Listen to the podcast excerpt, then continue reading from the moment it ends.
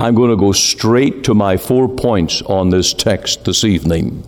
You have in this the inner test of conversion.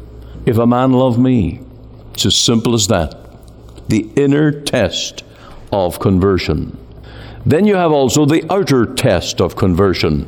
He will keep my words. That's how we know. And then, thirdly, there is the onward blessing of conversion. My Father will love him, and we will come unto him and make our abode, our dwelling place with him. So there's the inward, outward, and the onward points to this tonight. Look at verse 23 with me. See this inward test.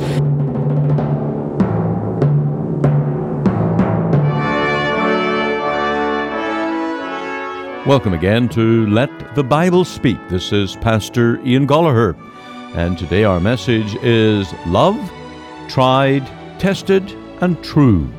And we'll be looking at John's Gospel. We have a hymn, and can it be that I should gain an interest in the Saviour's blood? And then we have a closing word from Mr. Spurgeon on the subject of sin. So stay tuned with us right through the program as today from the pulpit of our Free Presbyterian Church we bring you the message of the gospel of our Lord Jesus. Thank you for joining with us. May the Lord bless you richly through his word.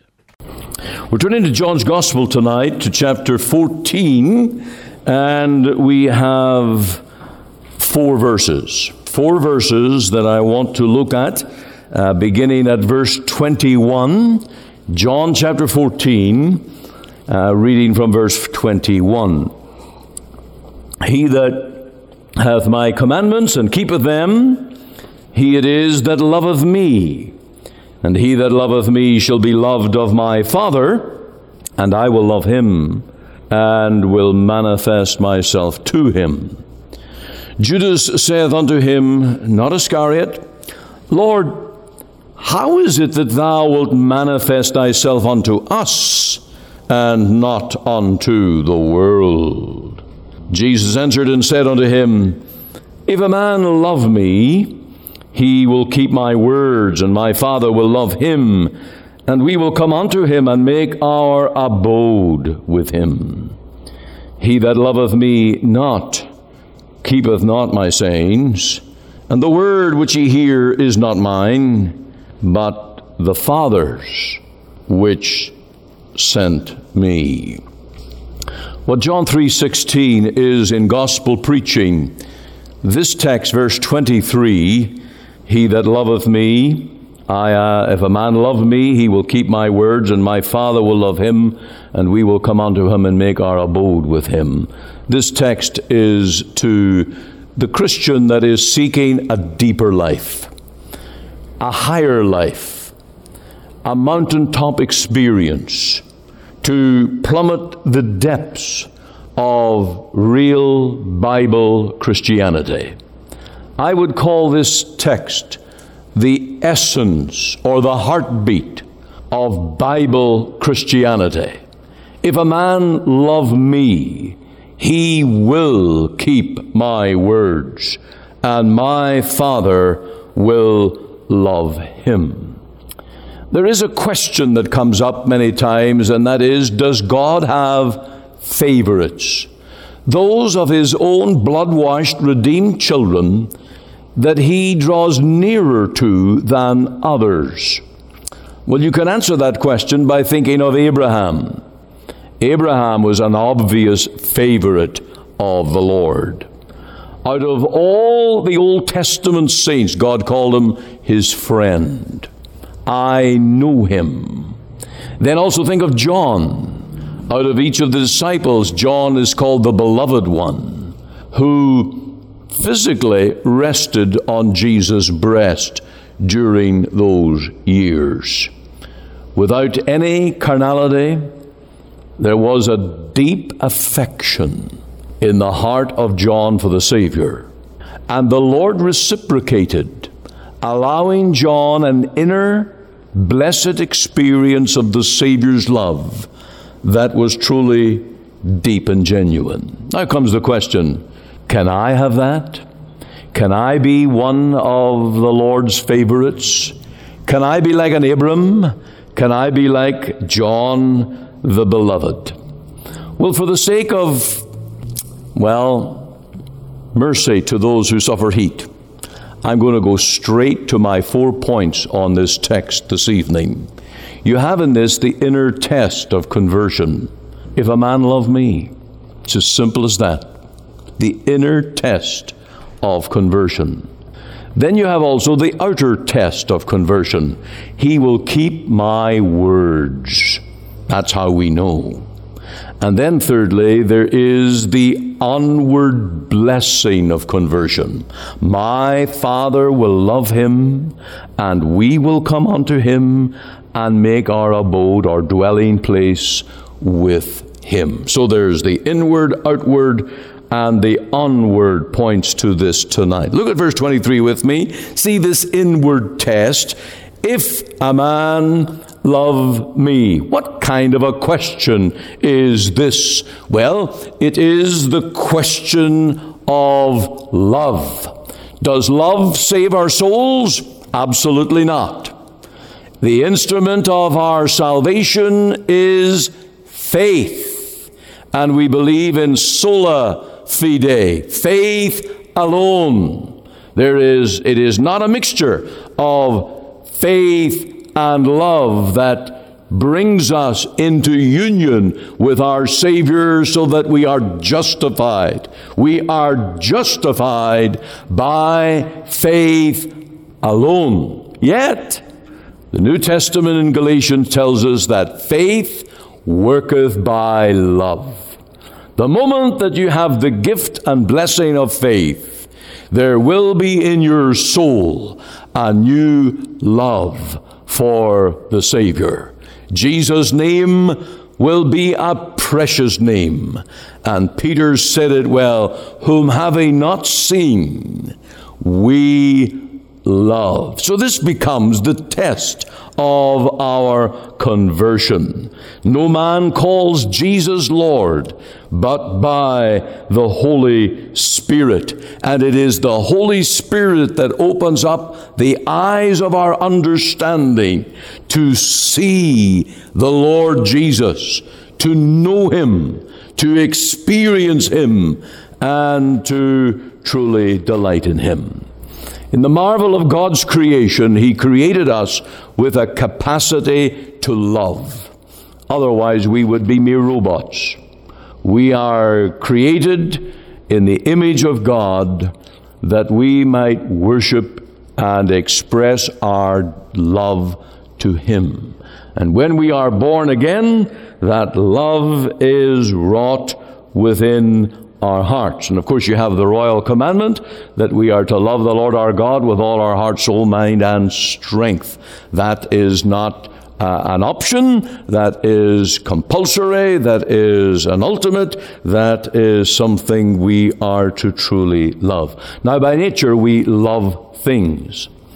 We love the new car. We love the new house. We love the new boat. We love the material things. And that worldly love is in the heart of men and women all around us. And how excited we get about things. Things that are good enough in their place. They're not useless, but they're temporary. They are fleeting. They are passing.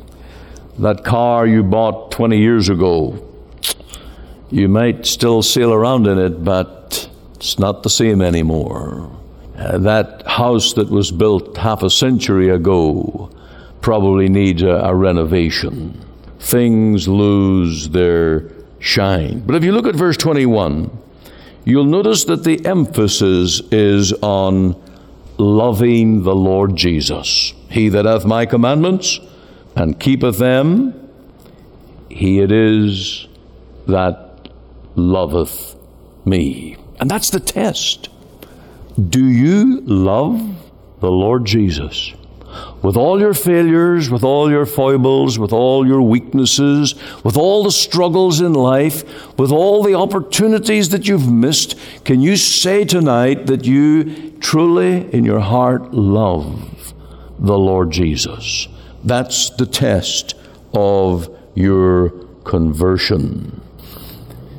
Gresham Machen, who was in the Orthodox Presbyterian Church, one of the founders who came out of the Presbyterian Church of USA way back in 1930s due to liberalism and modernism, and he founded Westminster Seminary uh, in the Philadelphia area. He was a Greek scholar, and he would take his students into the classroom and one day he said to them, The ultimate expression of Christian theology is simply this.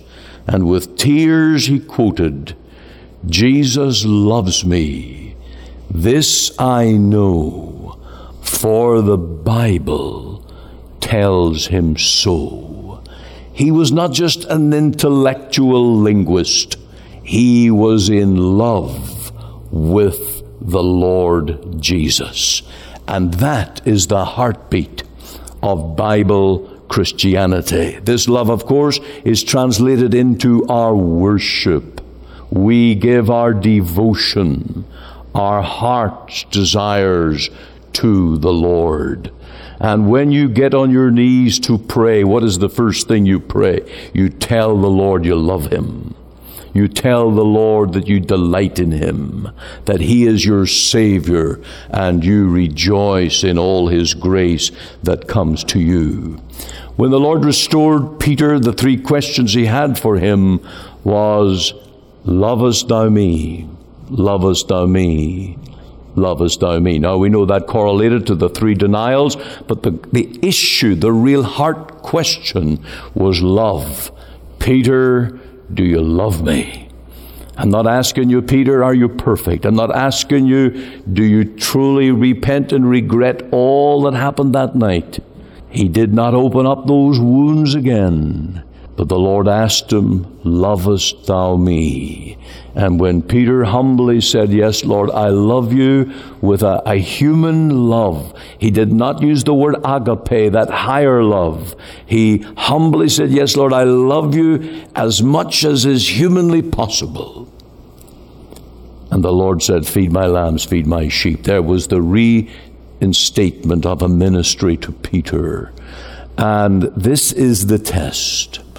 This is the inner test, the test of our love to the Lord Jesus. We love him because he first loved us. We move now to the outward test, and that is in verse 23, where it says, If a man love me, he will keep my words. His words.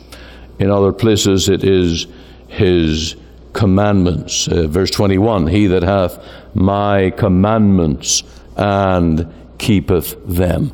You see, there is no phoniness allowed here.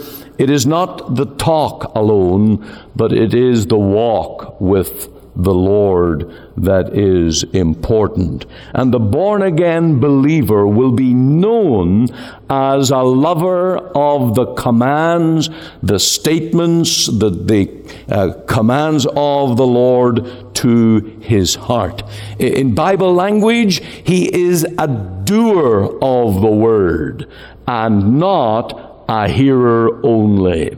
And in the Sermon on the Mount, the Lord Jesus closed with that whole issue when he talked about uh, the well, the whole Beatitudes and how he came not to destroy the law but to fulfill it.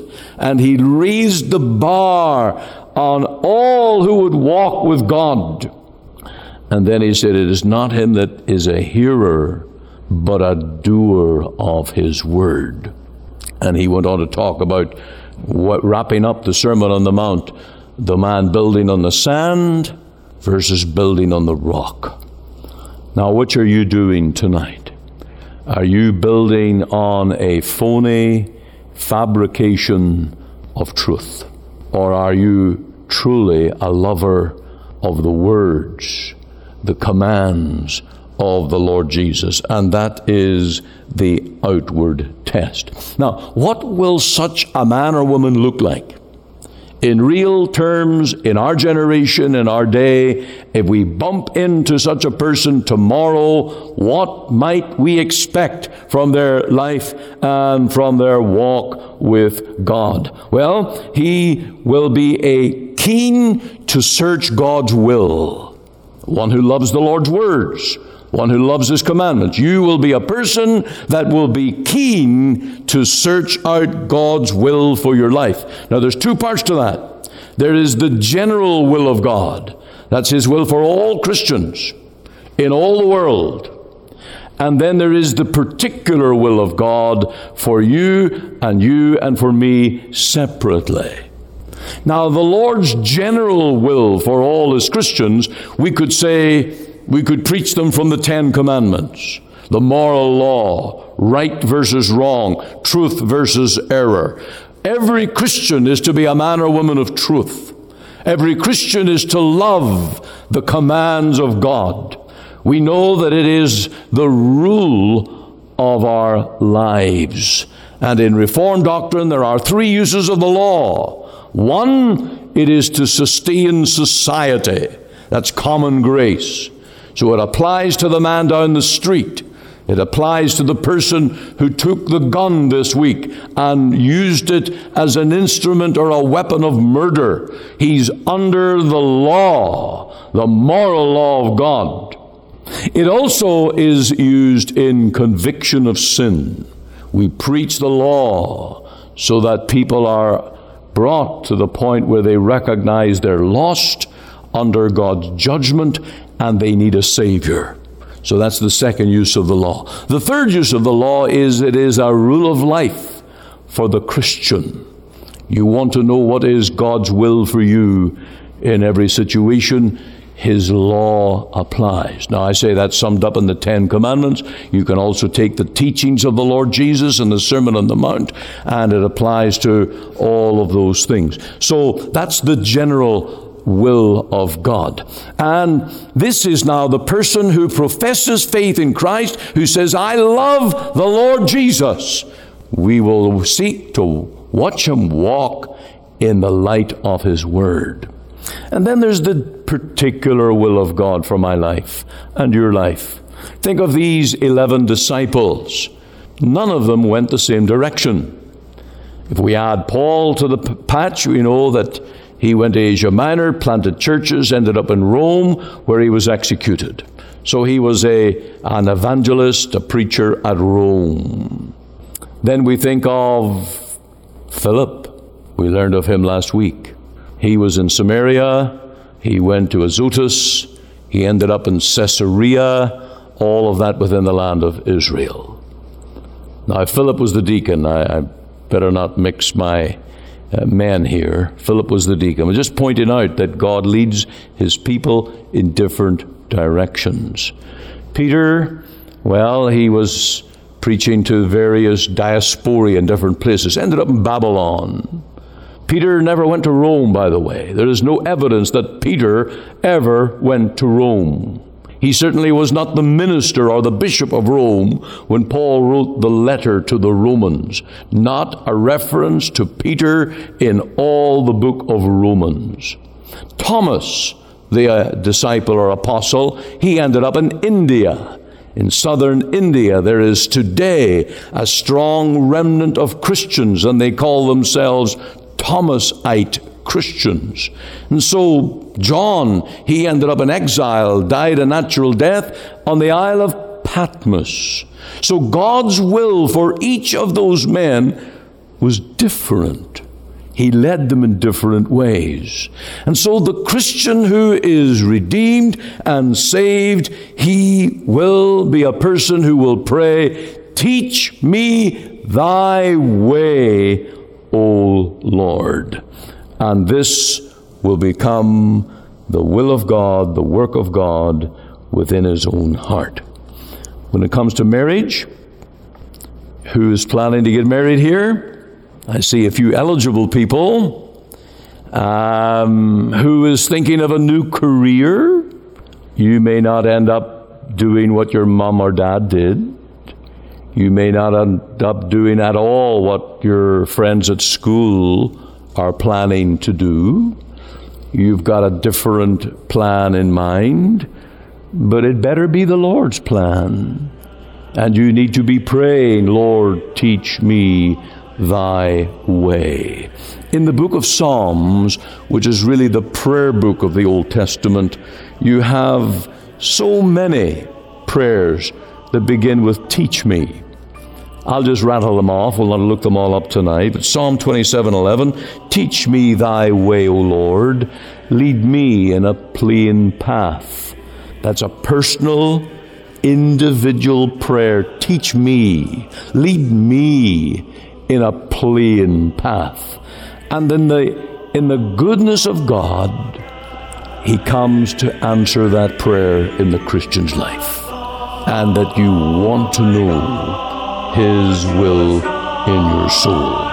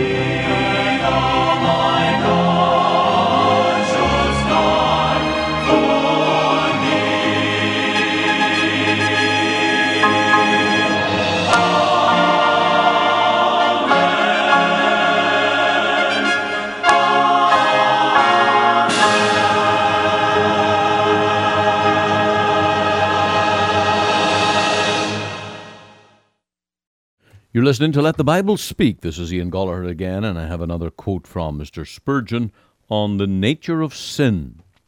You may best measure the sin by the punishment.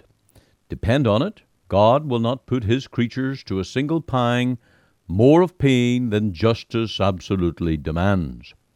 God does not stretch his creature on the rack like a tyrant. He will give him but what he deserves. And perhaps even when God's wrath is fiercest against sin, he does not punish the sinner so much as his sin might warrant. There will not be a grain more of wormwood in the cup of the lost than naked justice absolutely requires. Then, O my God, if thy creatures are to be cast into a lake that burns with fire and brimstone, if into a pit that is bottomless, lost souls must be driven, then what a hideous thing sin must be! I cannot understand that torture, therefore, I cannot understand the guilt that deserves it. Doubtless, every sin is a God provoking thing. It stirs him to jealousy. As the blood of Abel cried, Vengeance, so does sin. It is a thorn in the side of justice, a stab at the heart of truth. God's great patience is expended at a tremendous rate by the sins of men.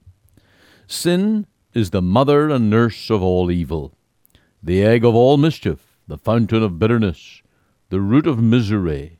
Here you have the distilled essence of hell, the quintessence, or as the old theologians would say, of everything that is unlovely, disreputable, dishonest, impure, abominable, in a word, damnable. Out with your knife, man, and cut the throat of every iniquity. Why, there is no sin for which it is worth your while to be damned. A genuine Christian dreads sin. He will not say, Is it not a little one? For he knows that a little sin is like a small dose of a very potent poison. It is sufficient to destroy our peace and comfort. The very least offence against God is so intolerable that if hell fire were put out, one sin could kindle it again. There is no water so deep but fish will swim in it, no pond so foul but frogs will live in it, no mire so filthy but swine will wallow in it, and no sin so damnable but man will commit it. Sin indeed is hell, hell in embryo, hell in essence, hell kindling, hell emerging from the shell. Hell is but sin when it has manifested and developed itself to the full. Sin is like the bale of goods which came from the east to this city in the olden time, which brought the pest in it.